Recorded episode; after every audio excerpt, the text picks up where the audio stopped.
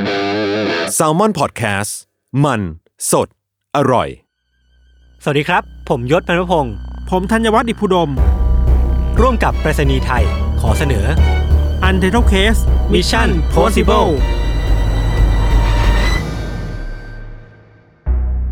สวัสดีครับ ยินดีต้อนรับสู่รายการ u n d e r Case Mission Possible เอพิโซดที่ 5 ครับผม ครับ สวัสดีครับ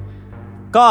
รายการเนี้ยก็จะเป็นรายการที่ u n d e r Case ไปคอลแลบกับตัว Thailand Post หรือว่าไปรษณีย์ไทย ครับ จนออกมาเป็นรายการ Mission Possible อืม ซึ่งก็จะเป็นเรื่องราวเกี่ยวกับการขนส่งมากมายที่ทุกคนก็น่าจะรู้แล้วแหละว่ารายการนี้เกี่ยวกับอะไร อืม แต่ว่าเราเล่าไป 4 ตอนแล้วเนาะ ครับ อันนี่ก็ตอนที่ 5 แล้วล่ะ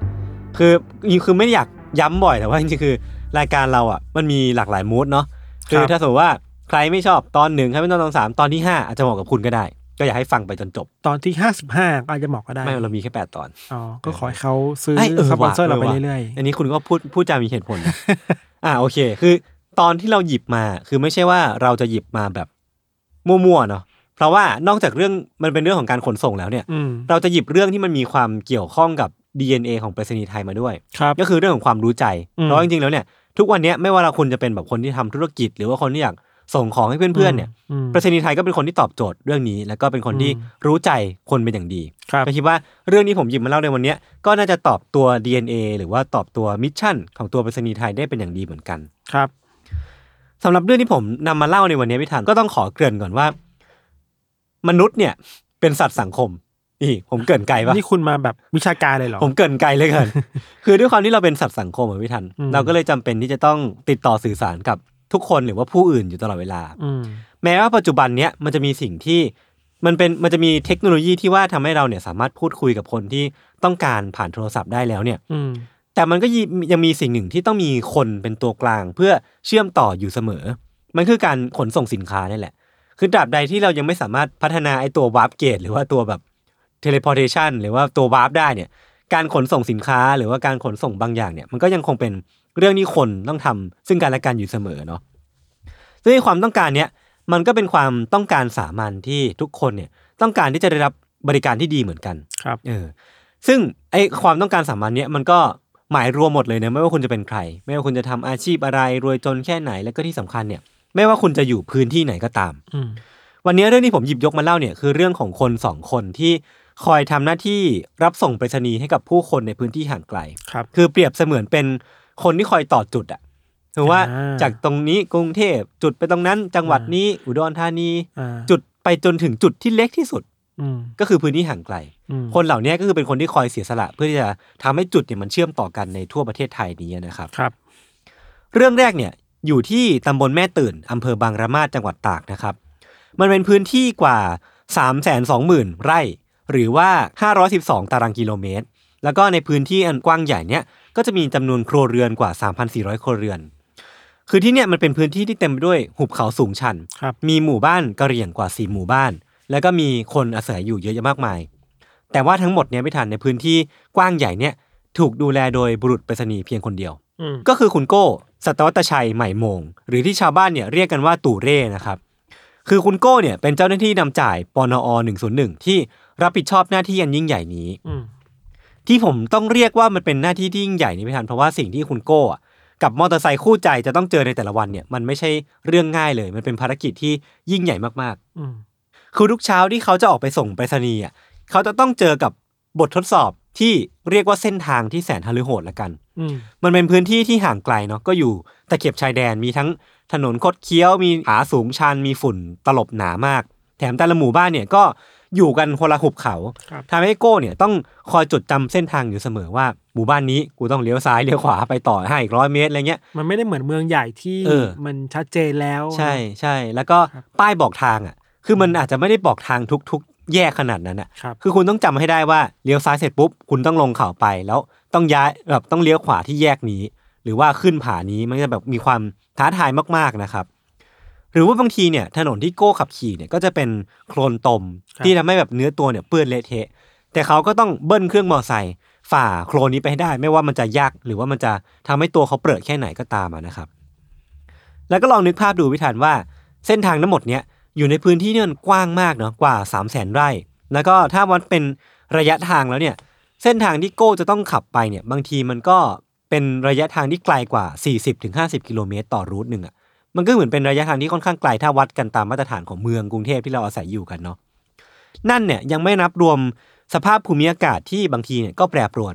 ถ้าสมมติว่าฝนตกขึ้นมาเนี่ย แล้วก็ยังไม่มีวี่แววว่าโก้เนี่ยจะไปถึงเป้าหมายเร็วๆเนี่ยสิ่งที่โก้ทำคือต้องรีบหาพื้นที่หลบอ่ะอาจจะไปหลบตามป่าตามเขาหรือว่าบางทีเนี่ย ก็ต้องไปเป็นไปขอบ้านชาวบ้านอยู่ ว่าแบบเฮ้ยขอขอพักฝนหน่อยได้ไหมขอนอนสักคืนหนึ่งได้ไหม อืม เออเพื่อเพื่อแก้ปัญหาตรงนี้ไป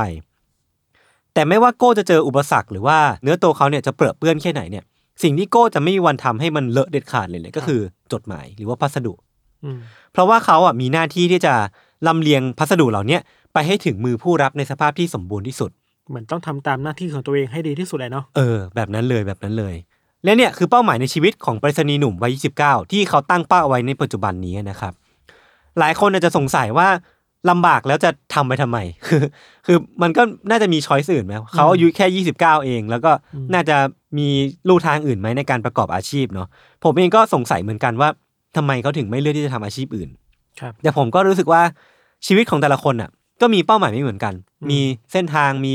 ตัวเลือกที่ไม่เหมือนกัน แล้วก็การที่โก้เนี่ยทำหน้าที่ตรงเนี้ยมันคือสิ่งที่เขาเลือกมาแล้วอะว่าเขาต้องการที่จะทำมัน อืม คือต้องย้อนไปก่อนหน้านี้ว่าจริงๆ แล้วเนี่ย คุณพ่อของโก้เนี่ยก็คือ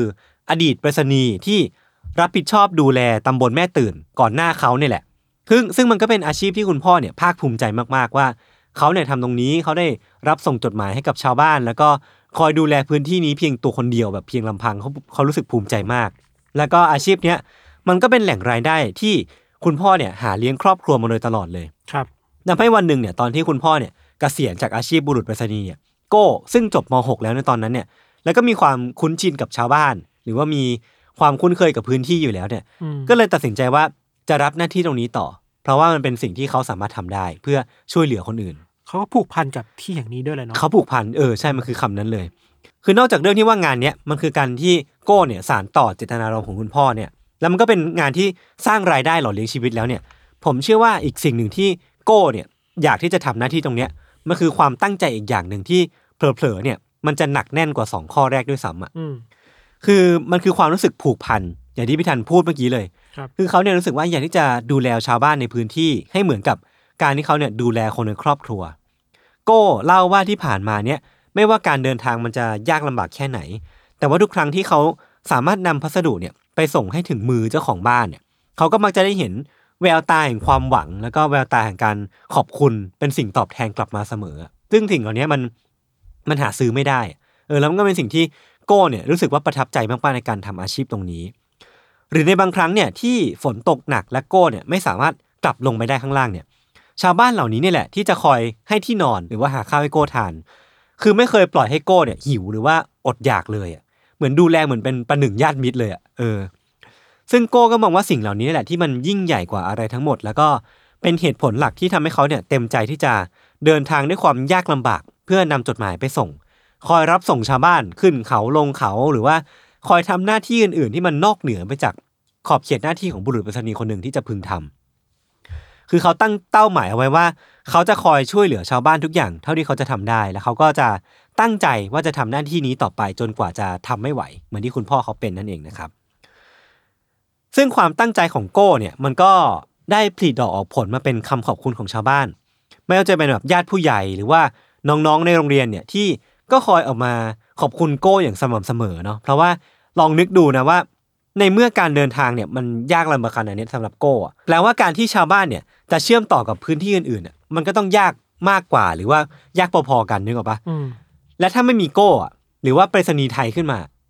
ชาวบ้านเหล่าเนี้ยเขาจะเชื่อมต่อจุดกับพื้นที่อื่นๆยังไงอะ มันคือการเชื่อมต่อความสัมพันธ์กันด้วยเนาะ เออเออเออใช่คือ คือเรียกได้ว่าถ้าสมมติว่าไม่มีบุรุษไปรษณีย์คนนี้ ครับ ไม่มีไปรษณีย์ไทย หรือว่าไม่มีองค์กรที่มารับที่หน้าที่ดูแลตรงเนี้ย พวกเขาจะเชื่อมต่อกับโลกภายนอกยังไง อันนี้ไม่มีใครรู้เลยเหมือนกัน ครับ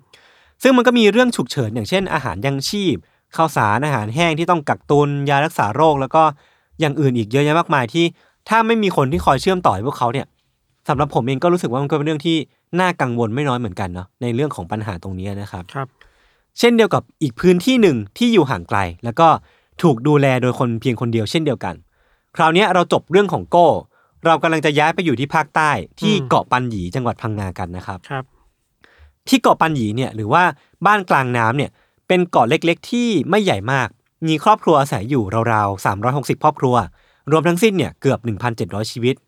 ที่ซึ่งชาวบ้านส่วนใหญ่เนี่ยก็ประกอบอาชีพเป็นทำประมงค้าขาย แล้วก็มีอาชีพเนี้ยโดยส่วนใหญ่กันเกือบหมดเลย ครับ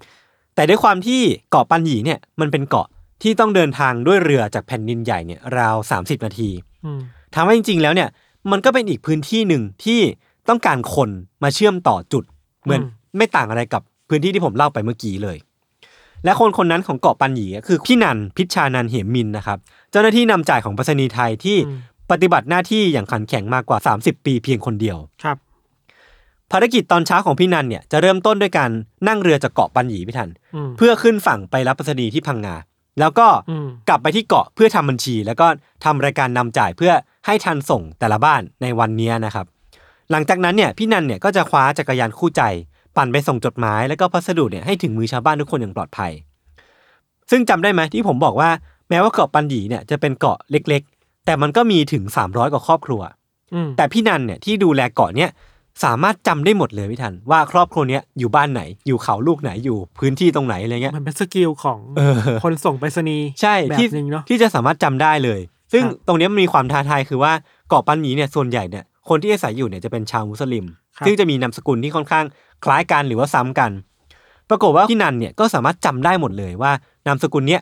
ชื่อแบบเนี้ยอยู่บ้านนี้นะ ม คือมันมันไม่มีปัญหาเรื่องนี้เลย หรือแม้กระทั่งว่าแมวตัวเนี้ยเธอก็จำได้ว่ามาจากบ้านไหนอะ ม คือรู้จักทุกซอกทุกมุมอะ คนเป็นเท่าไหร่ แมวยันจำได้ด้วย เออคือผมก็ไม่เข้าใจว่าแมวส้มตัวสองตัวเนี่ยมันจะต่างกันยังไง แต่ว่า ครับ พี่นันเนี่ยสามารถจำได้ ปรากฏว่าตลอดระยะเวลา 30 กว่าปีที่ผ่านมาเนี่ยทำให้เธอเนี่ยแล้วก็คนในเกาะผูกพันกันเหมือนเป็นญาติมิตรทำให้เธอเนี่ยสามารถทำหน้าที่ของเธอได้อย่างใส่ใจ แล้วก็เข้าใจความสำคัญของจดหมายแต่ละฉบับมาก ๆ เพราะว่ามันเหมือนว่าเธอกำลังนำสิ่งเนี้ยไปส่งให้ญาติของเธออยู่อะมันก็เลยมีความใส่ใจมากเป็นพิเศษอะนะครับ ไม่ว่ามันจะเป็นจดหมายที่คนในเกาะเนี่ยส่งต้องการที่จะส่งให้ญาติที่ห่างไกล หรือว่าเป็นพัสดุที่อยากที่จะฝากส่งให้ลูกที่อยู่กรุงเทพให้เร็วที่สุด หรือว่าเป็นเอกสารราชการสำคัญสำคัญที่ขาดไม่ได้เนี่ย พอพี่นันเข้าใจว่าจดหมายและพัสดุเหล่าเนี้ยมันสำคัญกับญาติญาติๆหรือว่าพี่น้องในในเกาะเนี่ย อืม อย่างไร เธอก็เลยตั้งใจที่จะส่งมอบมันอย่างดีที่สุด แล้วก็เนี่ยการที่สามารถส่งมอบในสภาพที่มันสมบูรณ์แบบเนี่ยเนี่ยแหละคือความภาคภูมิใจของอาชีพของพี่นัน ด้วยความที่เป็นเกาะเนี่ยแน่นอนว่ามันก็ต้องตามมาด้วยอุปสรรคที่ก็ยากเย็นพอๆกันกับของพี่โก้นั่นแหละเนาะเพราะเพื่อว่าพี่นันเองอ่ะก็ต้องเจอทั้งสภาพฝนทั้งสภาพอากาศที่แปรปรวน แต่ว่าตลอดระยะเวลาที่ผ่านมาเนี่ยเธอก็ทำสำเร็จมาโดยตลอดแม้ว่าเธอจะทำมันเพียงคนเดียวก็ตามอะนะครับ นอกจากนั้นเนี่ยเธอยังรับบทบาทกันเป็น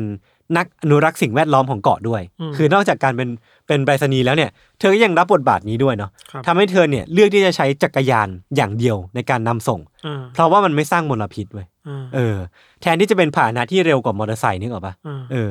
เช่นเดียวกับโก้ ฟีดแบ็กของพี่นันเนี่ยที่ได้รับจากการเสียสละทำงานที่ยากแล้วก็ท้าทายขนาดเนี้ยก็คือคำขอบคุณของชาวบ้าน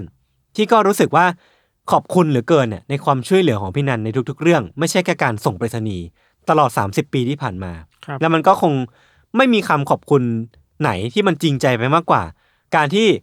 ชาวบ้านเนี่ยจะมองว่าคนส่งไปรษณีย์คนหนึ่งเนี่ยคือญาติสนิทคนหนึ่งอะ อืม เออผมคิดว่าไอสิ่งเนี้ยมันน่าจะเป็นตัวแทนคำขอบคุณที่ดีมากๆ แล้วก็มันมันสมน้ำสมเนื้อมากๆอะนะครับ พี่นันเนี่ยเคยไปแสดงความสามารถแล้วก็เล่าเรื่องราวของเธอในรายการโทรทัศน์ชื่อดังอย่างซูเปอร์ฮันเดรด้วยนะ ก็ถ้าสมมติว่าใครอยากไปดูความสามารถหรือว่าอยากรู้จักกับพี่นันมากขึ้นเนี่ยก็สามารถไปหาดูกันได้นะครับ และเนี่ยก็คือเรื่องราวของคนสองคนไม่ทันที่ทำหน้าที่เป็นคนต่อจุดให้ทุกพื้นที่ในประเทศไทยเนี่ยถูก อืม เชื่อมถึงกัน อืม ผมเชื่อว่ามันน่าจะยังมีเรื่องราวที่น่าประทับใจของบุคคลเหล่าเนี้ยที่ผมไม่รู้ อืม อีกมาก แล้วก็หลาย ๆ คนเนี่ยไม่รู้อีกมาก อืม ก็ถ้าสมมุติว่าใครมีเรื่องราวเกี่ยวกับบุรุษไปรษณีย์ในดวงใจหรือว่า ครับ หรือว่าเป็นเรื่องราวที่จำฝังใจมาก ๆ เนี่ยก็สามารถมาแชร์กันได้นะในคอมเมนต์ของ YouTube หรือว่าในทวิตเตอร์ก็ติดแฮชแท็กอะไรก็ว่าไป คือที่ผ่านมาเราก็พูดถึงทั้ง ตัวการส่งของ เออเออ ปลายทางต้นทาง ส่วนอีพี นี้เนี่ย ที่ยศเล่ามา เป็น คือ ไปรษ คน ณีย์จริง คนจริง ๆ เนาะ เออเออเออ ลิทเทอรารี่ไปรษณีย์ ใช่ใช่ใช่ใช่ ครับ ก็ก็เป็นอีกมูดดีนะ เขาก็เป็นอีกมูดีสนุกดี อืม ดูแบบสตอรี่ที่แบบ ก็ชีวิตไม่ง่ายเนาะ ไม่ง่ายไม่ง่ายไม่ง่ย แต่ว่าเราคงไม่สามารถไปโรแมนติไซส์ความ ถูกต้อง ยากลำบากได้อะ ถูกต้องถูกต้อง แต่ก็ ในขณะเดียวกันเราก็ต้องเข้าใจด้วยว่าเอ้ยแต่มีคนที่ทุ่มเทสิ่งเหล่านี้อยู่นะ เออ ซึ่งควรจะได้รับแสง ผมมองเหมือนพี่ทันเลยกำลังจะขยายความต่อว่า เรื่องเนี้ยเราควรให้เครดิตพี่นันแล้วก็พี่โก้ อืม แต่ในขณะเดียวกันเนี่ยคือเราไม่ควรจะโรแมนติไซส์ว่า อันนี้คือความยากลำบากคือ ใช่ ความเสียสละ ใช่ แต่สุดท้ายเนี่ยทุกอย่างมันก็ต้องมี progress เนาะต้องมีการพัฒนาต่อไป ก็หวังว่าเรื่องราวของทั้งสองคนนี้จะ อืม ทำให้เราเห็นภาพถึงการปรับปรุงอะไรบางอย่าง ถูกต้อง เพื่อให้มัน ถูกต้อง ดีขึ้นฮะไม่พวกพี่ๆเขาไม่ต้องเหนื่อยขนาดนี้ เออเออ ครับ ครับผม ก็สำหรับเอพิโซดนี้ก็ประมาณนี้นะครับ ก็ย้ำกันอีกรอบหนึ่งว่า รายการ Under the Case Mission Possible เนี่ยก็เป็นความร่วมมือของพวกเราก็คือ Under the Case ครับ แล้วก็ Thailand Post หรือว่าประษณีย์ไทยนะครับ ก็สามารถพบกันได้ ทุกวันจันทร์และวันพุธในทุกช่องทางของ s ซ m ม n Podcast นะครับ วันนี้พวกผมสองคนลาไปก่อน สวัสดีครับ สวัสดีครับ